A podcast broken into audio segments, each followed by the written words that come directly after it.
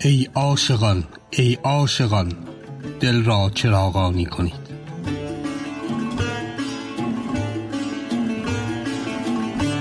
خرقه داستان زندگی و زمانی شمس تبریزی و مولانا.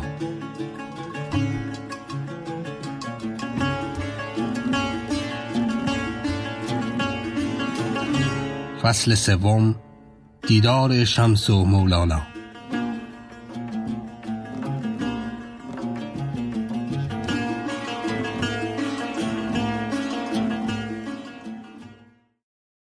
سلام. من محسن بلحسنی هستم و اینجا پادکست خرقه است.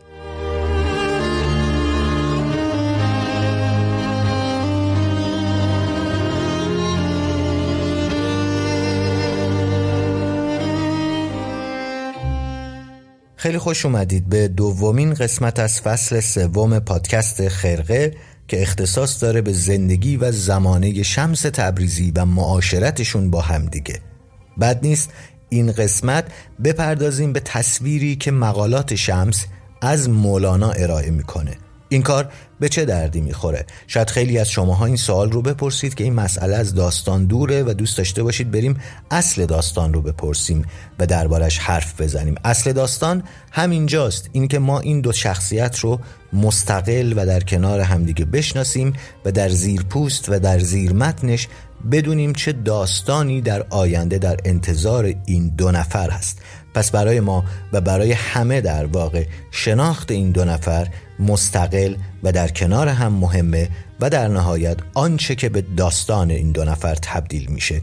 این هفته درباره تصویر مولانا در مقالات شمس حرف می‌زنیم. هفته آینده اگر عمری بود درباره تصویر شمس در آثار مولانا.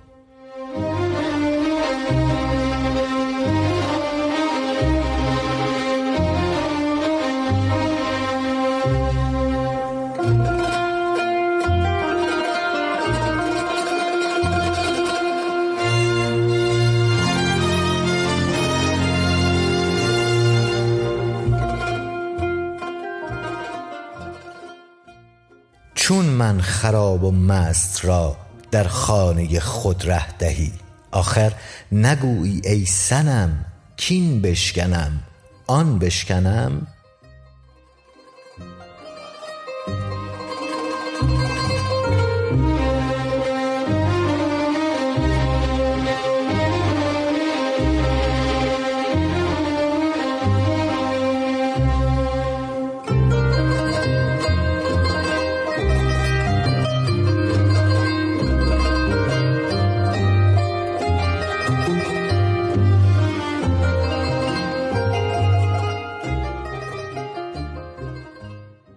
شمس زمانی که به قونیه اومد برای انجام مأموریتی اومد در واقع شاید بهتر باشه اینطوری بگیم که شمس برای خودش مأموریتی قائل بود و همین مأموریت اون رو به قونیه رسوند.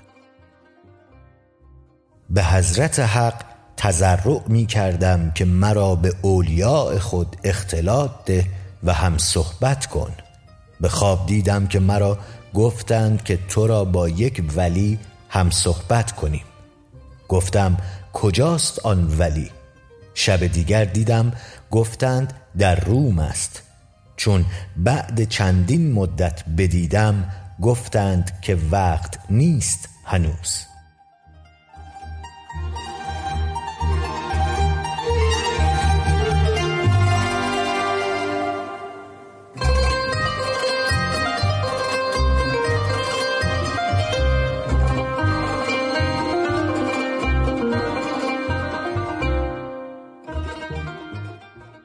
دیدار مولانا و شمس در قونیه آیا اولین دیدار این دو نفر با همدیگه بود؟ آیا این دو نفر هرگز همدیگر رو جای دیگه ندیده بودن؟ مولانا و شمس تبریزی همدیگر رو پیش از این تاریخ 15 16 سال پیش از این تاریخ تو 24 سالگی مولانا دیده و شناخته بودند. اون زمان مولانا دانشجویی بود که برای تکمیل درس و تحصیل خودش یه وقتایی توی حلب و یه وقتایی توی دمشق به سر می برد و اول آشنایی شمس با اون اغلب به احتمال قوی در یکی از این دو شهر صورت گرفته. اشاره به این فاصله زمانی 15 16 ساله از اول آشنایی تا ورود شمس به قونیه دست کم چهار جا تو مقالات شمس. اومده. اما سلطان ولد و سپه سالار هیچ کدوم در این باره هیچ حرفی نمی‌زنن و اینطوری وانمود می‌کنن که همون ملاقات جلوی در خانه برنج فروشا اولین برخورد بین این دو نفر بوده. اما مقالات چون این چیزی رو تایید نمی‌کنه و اتفاقا برخلاف این از آشنایی دورتری در گذشته حرف می‌زنه.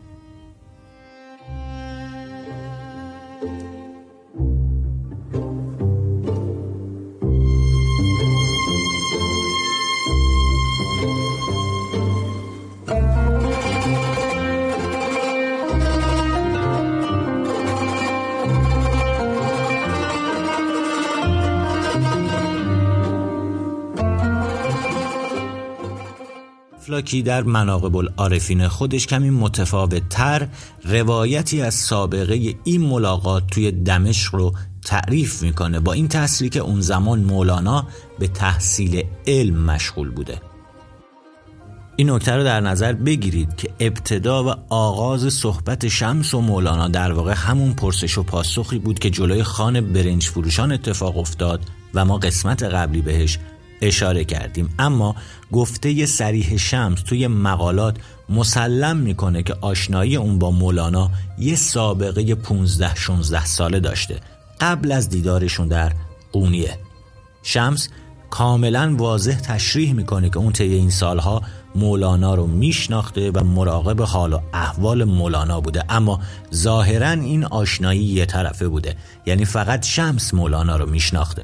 مولانا اون رو نمیشناخت یا اگر هم میشناخت از حقیقت احوال کسی مثل شمس بیخبر بود یا براش اهمیتی نداشت.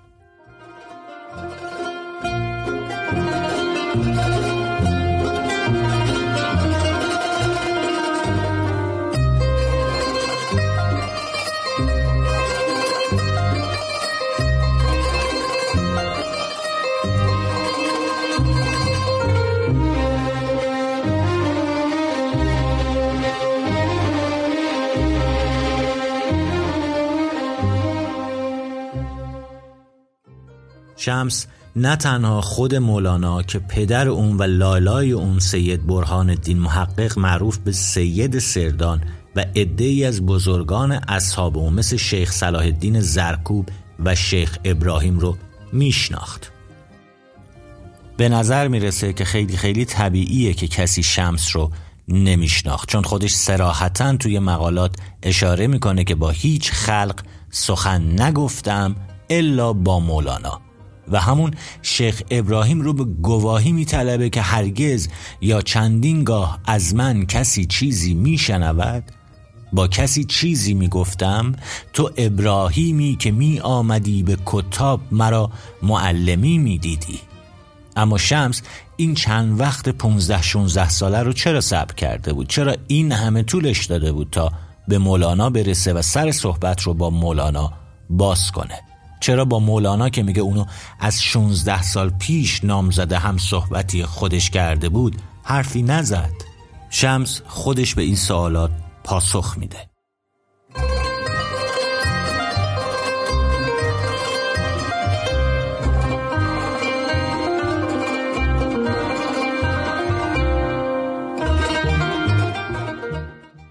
میلم از اول با تو قوی بود الا می‌دیدم در مطلع سخنت که آن وقت قابل نبودی این رموز را.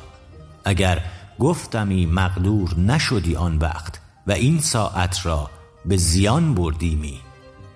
به زیان بردن یعنی از دست دادن و تلف کردن و ضایع کردن. این تعبیر رو یه بار دیگه تو اون عبارت که قبلا هم نقل کردیم اوورده. مرا فرستاده اند که آن بنده نازنین ما میان قوم ناهموار گرفتار است. دریغ است که او را به زیان برند. در واقع اینجا هم که معنی کاملا مشخصه یعنی حیفه که افراد ناآگاه و آدمهای نامناسب این بنده نازنین ما رو هدر بدن. شمس می‌دونست که حوالش به کیه و می‌دونست که نامزد همصحبتی اون در بلاد رومه اما باید منتظر میموند تا وقت برسه که گفته بودنش وقت نیست هنوز. الامورو مرهونتون به اوقاتها.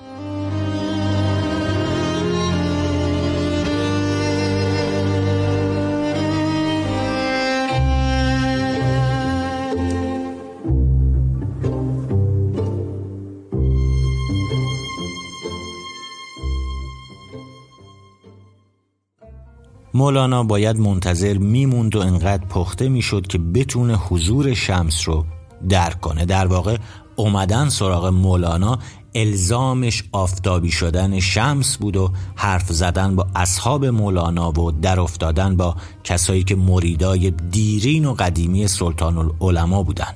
همون مریدایی که اشاره کردیم خونه و زندگی خودشون رو توی خراسان رها کرده بودن و پا در رکاب سلطان العلماء و سفرش گذاشته بودن.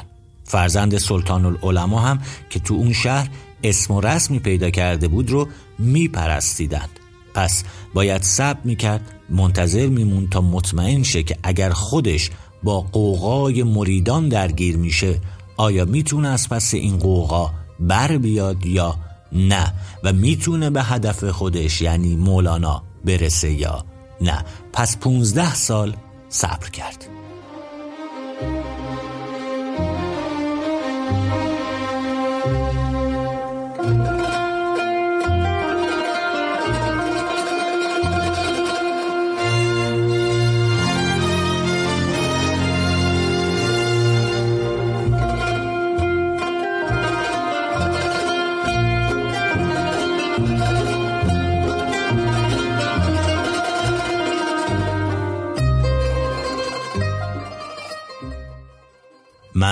بر این بودم و بدین آمدم که اگر در مریدان وفا بود بود و اگر نبود نبود چون مولانا به دست است. به دست بودنم اصطلاح خاص شمسه مولانا به دست است یعنی مولانا نقده و در دسترسه. اما برخورد شمس با مولانا در اول کار کمی خشن و درشت بود.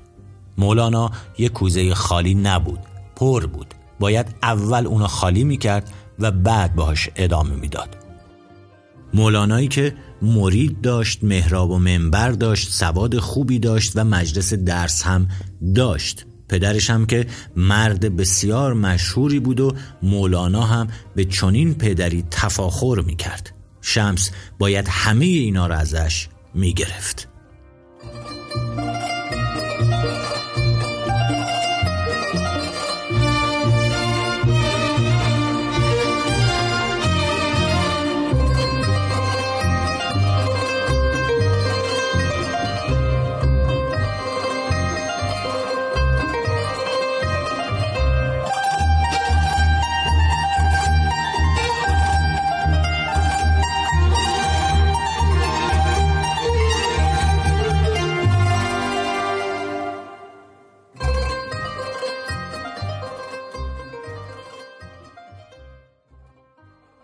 مولانا را می‌بینی؟ چون آن منی و فرعونی هست سرفرو انداخته است. این زوفنون عالم که در فقه و اصول و فروع متبهر است. اینها هیچ تعلق ندارد به راه خدا و راه انبیا. بل پوشاننده است او را. اول از اینها همه بیزار می باید شد. او را پیری و مریدی راست است و راه ورای پیری و مریدی است. به نظر می‌رسه که حق با شمس تبریزیه. مولانا عاشق و فریفته دانش بی حد و حساب خودش بود. البته در کنار اون علم هم با تصوف مرسوم آشنایی داشت. همون راه و شیوه پدر خودش سلطان العلماء رو ادامه داده بود که دایه پیری و ارشاد رو با سلطان العلمایی جمع کرده بود. در واقع ریشه و اندیشش پیر خواستن و مراد خواستن و مرید داشتن و این چیزا بود. هم مولانا رو میگیم هم ملا شده بود و هم مرشد. اما اینکه شمس از گرد راه رسیده بود با این شعار که مولانا باید از نو مسلمون بشه اتفاق جدیدی بود. حالا دیگه نه اون علمها به دردش می‌خورد و نه اون دستگاه مرید جمع کنی و ارشاد و مجالس وز به پشیزی میارزید. می‌گفت راه ورای مریدی و مرادی است. می‌گفت اون درسایی که مولانا خونده هیچ سودی که نداره زیان هم داره.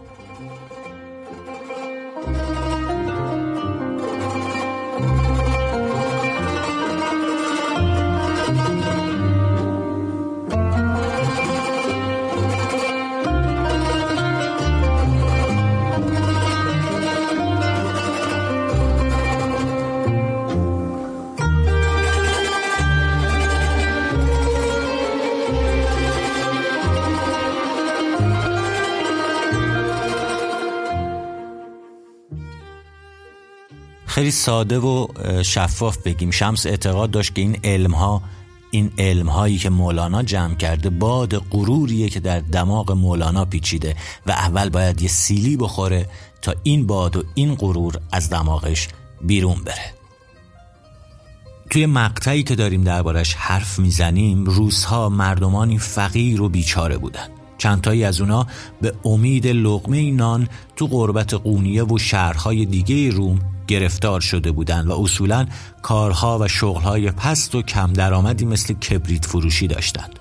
لباس درستی نداشتن و یه پوستینی روی دوششون مینداختن و کلاهی دراز شبیه کلاه ترکمنی تو سرشون میذاشتن رو سرشون میذاشتن. شمس میگه مولانا هم باید مثل اون روزها لباس بپوشه و مدتی به کبریت فروشی تم بده تا پاره ای از آن انانیت کم شود راه مسلمانی بر او پیدا آید.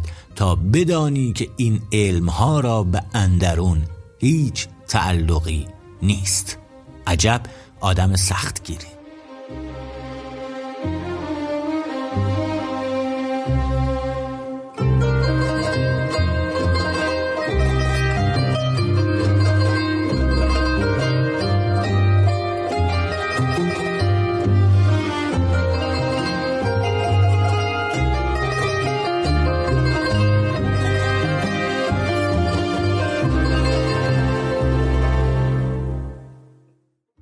یه نکته جالب براتون بگم. اونم اینی که شمس حتی از مولانا می‌خواد که کتاب معارف پدرش رو که از پدر خودش سلطان العلماء به یادگار داشته و خودش یه جا میگه که هزار بار این کتاب رو خوندم رو هم کنار بذاره. میگه نه اونو بخون و نه از روی اون بنویس.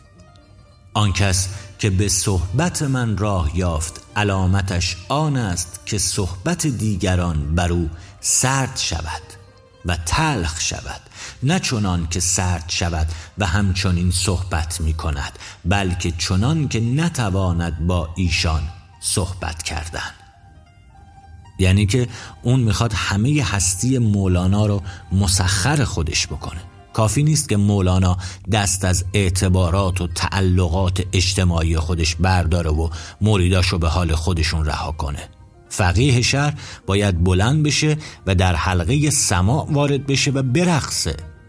اینا گفتن شاید آسون باشه و به کار بستنش بسیار بسیار سخت. اون هم از واعظ و مفتی بزرگی مثل مولانا.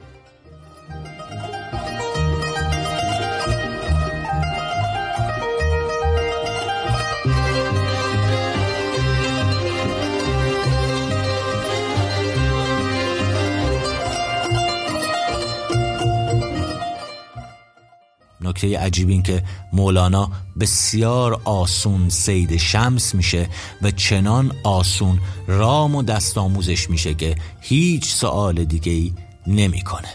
دو تا تصویر خیلی خیلی جوندار از سرسپردگی تمام و تسلیم مطلق مولانا توی مقالات شمس وجود داره میگه که مولانا زن خود را که از جبرئیلش غیرت آید که در او نگرد محرم کرده و پیش من همچنین نشسته که پسر پیش پدر نشیند تا پاریش نان دهد. جای دیگه میگه چنان میپندارد خود را پیش من وقت سماع که شرم است نمی‌توانم گفتن که بچه دو سال پیش پدر یا همچون نو مسلمانی که هیچ از مسلمانی نشنیده باشد. زهی تسلیم.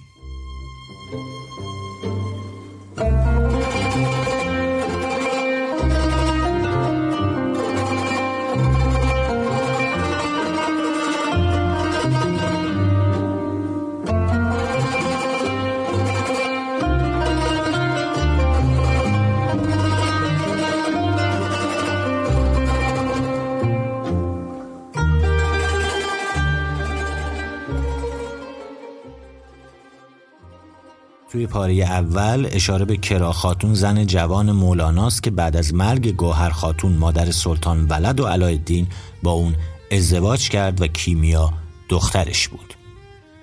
ماجرا فقط به اینجا ختم نمیشه و در واقع اون دیواری که شمس تبریزی میشکنه فقط اینها نیست. یارای مولانا به شدت بهش علاقه داشتن و دلبستش بودن و حتی می‌گفتن مولانا فری دارد و نوری و مهابتی. خب طبیعی مولاناست و البته پسر سلطان العلماء یاران مولانا تو دل خودشون میگن این پیرمرد بینام و نشان کیه که از راه رسیده و می‌خواد شیخ ما رو مسخر خودش کنه و پیوندش رو با ما قطع کنه. سلطان ولد پسر مولانا در اون داستان منظومی که در کتاب خودش میاره از زبان یاران مولانا اینطور می نویسه چه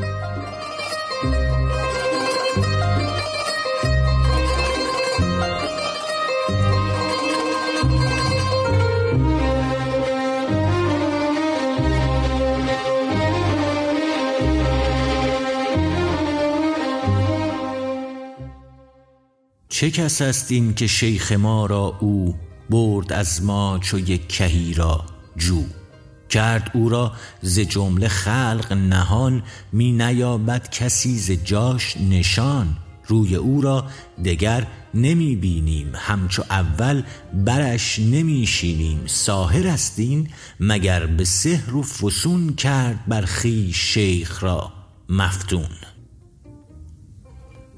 مولانا خودش هم در برابر این افسون نیرومند مستاصل شده بود.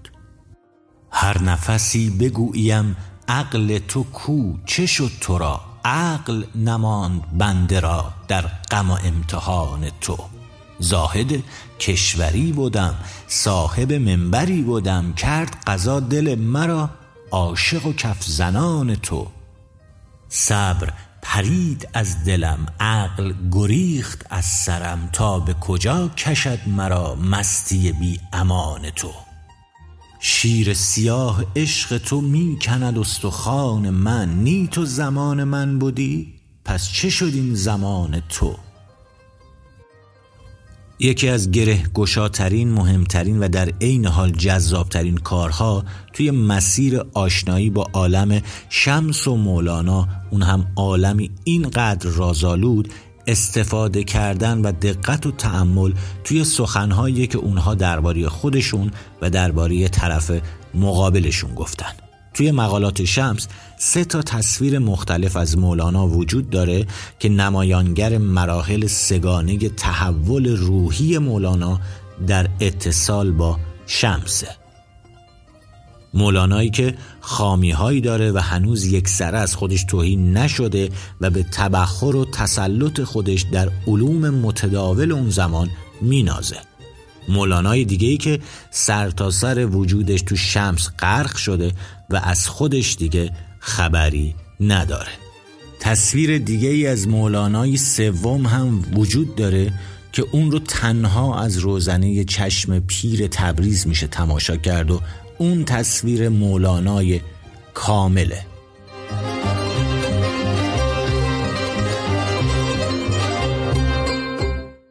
از تصویر مولانای نیمخام قبلا چیزهایی گفتیم. تصویر خیلی خیلی طبیعیه که ابتدای حال مولانا در پیوستن به شمس رو به تصویر می‌کشه. مولانا تو این تصویرم تسلیم و سرسپرده نشون میده. اما شاید جنگ و مقاومت درون مولانا همچنان ادامه داره. در واقع شاید بشه گفت هنوز به اون آرامش قلبی نرسیده. خاموش و ملول میشینه انگار که هنوز از اطمینان کار خودش و تصمیم یا اتفاقی که براش پیش اومده مطمئن نیست. این حالت البته از نگاه ژرفبین پیر پنهان نمیمونه.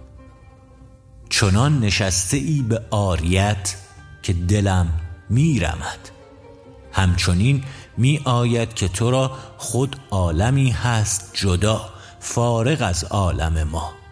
و نیز وقتی نبشته های ما را با نبشته های دیگران میآمیزی وقتها آن علمهای بسیارش پیش آمدی و مانع شدی. دقیقا توی این مرحله است که شمس مشکل روحی مولانا رو در نظر داره و اونو از همراهی با خودش تو کوی و برزن من می‌کنه. میگه تو پا به پای من نمی‌تونی راه بری. من درویش بینام و نشانی هستم که تنها فارغ هر جایی بگردم و بر هر دکانی بنشینم. او مرد اهل مفتی شهر را نتوانم بر هر دکانی و بر هر جایی با خود بردن. در هر تونی سر بر کنم. هر چه دشوارت آید بر تو لازم نیست.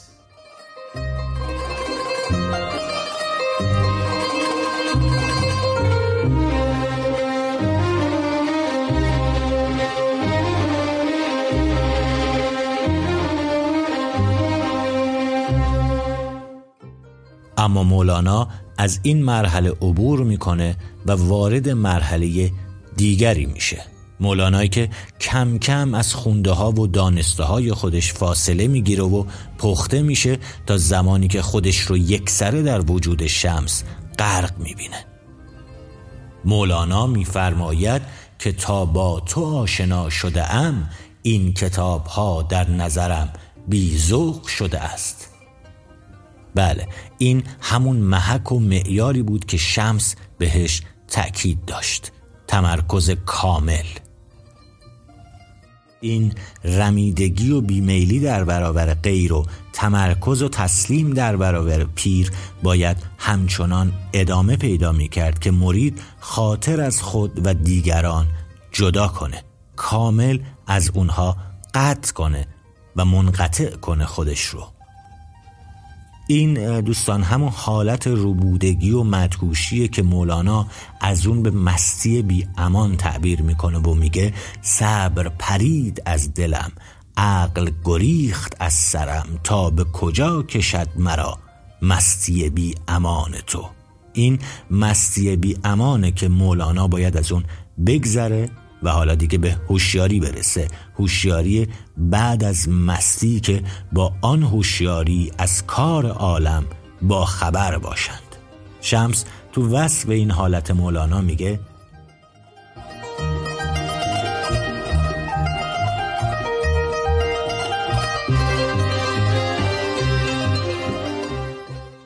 مولانا را مستی هست در محبت اما هوشیاری در محبت نیست اما مرا مستی هست در محبت و هوشیاری در محبت هست.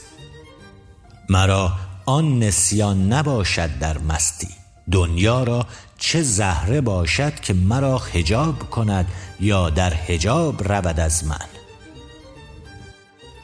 این مولانا حالا دیگه نظارگر غرق شده ایه که به هیچ عنوان نمی‌خواد به کسی نگاه کنه یا حداقل با بیتفاوتی کامل و لاعبالیانه از دیگران عبور می‌کنه و حتی تلاش نمی‌کنه خودش رو از این آب نجات بده. اونطور که مقالات شمس تعریف می‌کنه و میگه. او را مستی خوش است. خواه این کس در آب سیاه افتد خواه در آتش خواه در دوزخ. او دست در زیر زنخ زده است نظاره می کند. او نه در آب می افتد نه در آتش در پی آن کس. نظاره می کند.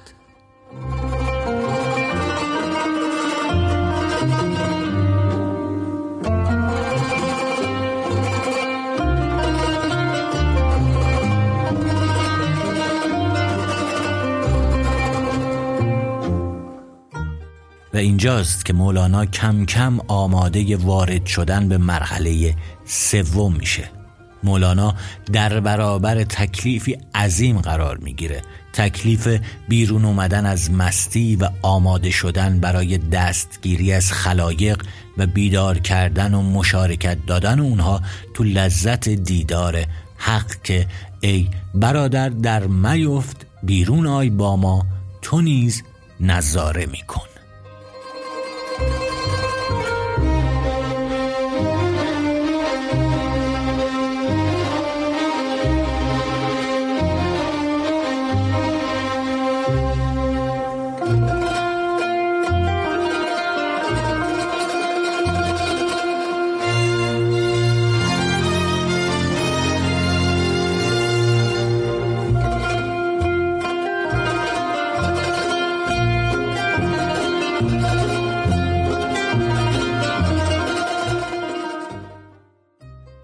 خسته نباشید دوستان. امیدوارم این قسمت مورد توجهتون قرار گرفته باشه. قسمت بعد میریم و تصویر سوم همون تصویر کامل مولانا رو می‌بینیم و باهاش آشنا میشیم.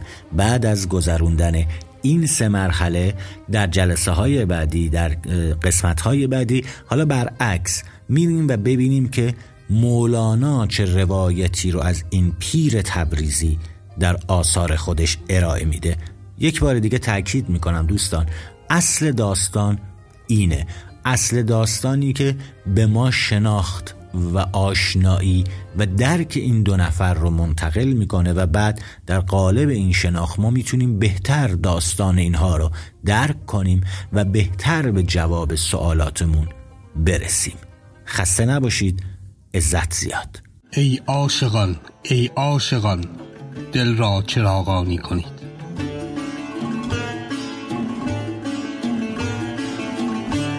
خرقه داستان زندگی و زمانی شمس تبریزی و مولانا.